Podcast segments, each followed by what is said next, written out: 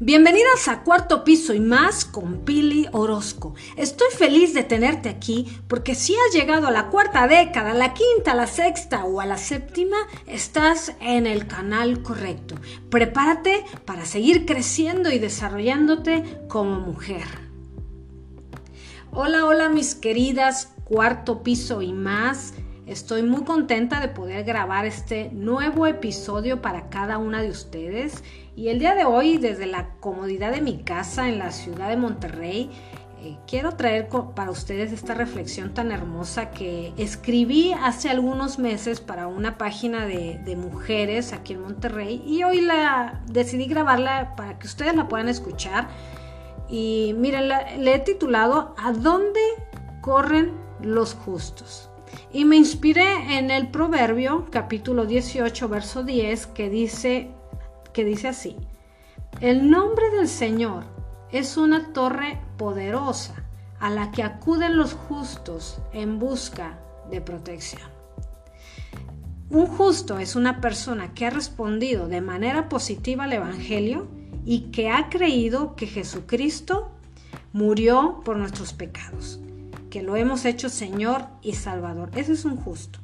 Yo soy una justa. No porque yo sea buena, sino por lo que Jesús hizo por mí. Yo soy justificada por lo que Él hizo. Esos son los justos.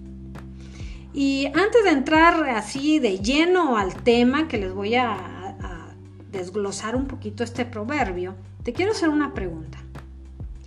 ¿Qué es lo primero que tú haces cuando tienes un conflicto? De cualquier tipo, familiar, económico, de pareja, de relaciones interpersonales, llámese cualquier tipo.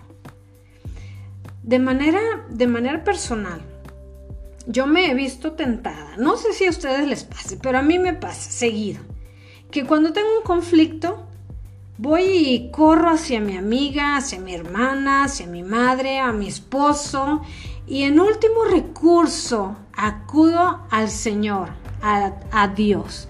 Quizá te sientas identificada conmigo, no sé. Y déjame explicarte que las torres, ¿cuál es la función de las torres en, en la antigüedad? Pues eran un punto clave en la estrategia de protección contra las invasiones. Allí, en ese lugar, se encontraban soldados que se encargaban de una vigilancia permanente día y noche. Esos soldados, desde ahí, recibían y enviaban señales de alerta hacia otras torres. Déjenme les cuento algo, un episodio que viví, que viví en mi vida hace un tiempo, que fue bastante doloroso y, y confuso. Era tan confuso que yo no sabía a dónde o a quién recurrir. Incluso, les digo algo, yo no sabía qué hacer en esos momentos tan difíciles. Era un momento tan crucial donde yo debía tomar una decisión muy importante. Tenía que ser rápida. Pero en ese momento, el precioso Espíritu Santo habló a mi oído, muy suavemente como suele hacerlo. Y me recordó y me dice, recuerda, a quién debes correr en primera instancia es a tu Señor y a tu Salvador. Porque no hay nadie que sea más sabio, no hay nadie, yo les, yo les digo algo, que no hay nadie que te pueda dar un mejor consejo en medio de la tribulación que Dios. No hay nadie que sea más protector que Él. No hay un mejor consolador en esos momentos de dolor, créanmelo. Nadie es capaz, ni el tiempo, ni una persona, absolutamente nada, de sanar las heridas de un corazón que está desgarrado por el dolor y la traición. Nadie es más compañero en esos momentos que Dios. Pues así lo hice. Con todo temor y con todo temblor, fui y corrí a la torre fuerte donde pude recibir la señal correcta de lo que yo debía hacer en ese momento. En el, momento de la confusión, de la frustración, de la desesperación, en ese momento yo recibí, yo recibí la guía. Y no hay nadie, no hay nadie quien te pueda dar un mejor consejo que Dios en esos momentos tan difíciles. Además de que, además de que en ese momento me, guió para saber con qué persona acudir para buscar un consejo sabio y un consejo celestial. Este proverbio, el proverbio 18, verso 10, es un proverbio que, que compara a nuestro Dios con una torre fuerte. Porque una torre la torre fuerte es, ese lugar, como les explicaba hace unos momentos, donde tú vas a poder encontrar protección contra las fuerzas oscuras que atacan el hogar, esas fuerzas oscuras que atacan la familia, las naciones, a nosotras mismas nos atacan las, las fuerzas oscuras. Y en esa torre fuerte, en ese lugar podemos encontrar esa protección. Esta torre es tan, pero, pero tan poderosa. Es imposible. Mira, cuando, cuando tú decides meterte, correr a la torre fuerte, es un lugar donde tu enemigo no podrá conquistarte. No podrá alcanzarte.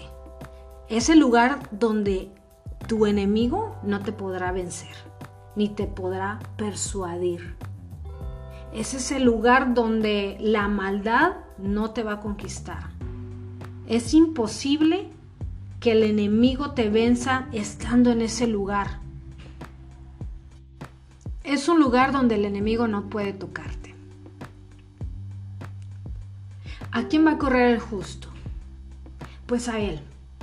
Pues a, Dios, a, nuestro Dios, a, esa torre poderosa. Por eso este proverbio dice, ¿a quién correrá el justo? El, el justo correrá a la torre, a la torre poderosa al único nombre que fue dado a los hombres bajo el cielo, en el cual tú y yo podemos ser salvos. Ese nombre es el nombre de Jesucristo.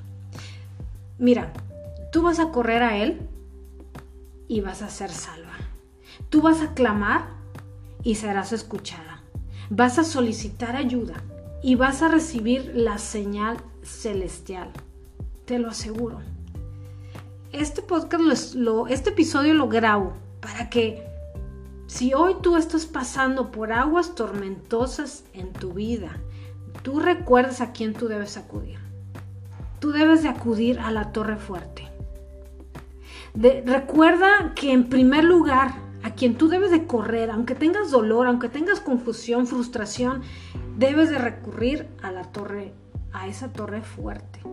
También este episodio lo grabo para que si en este momento tú has recibido una llamada con una mala noticia o te ha llegado la carta de divorcio que tú nunca planeaste, o quizá estás sufriendo el abandono de tu esposo o de tus hijos, para cualquiera que sea tu situación adversa que estás viviendo hoy, recuerda lo siguiente que tú tienes disponible esa torre poderosa. ¿Qué esperas? Corre, ve, ve a Él.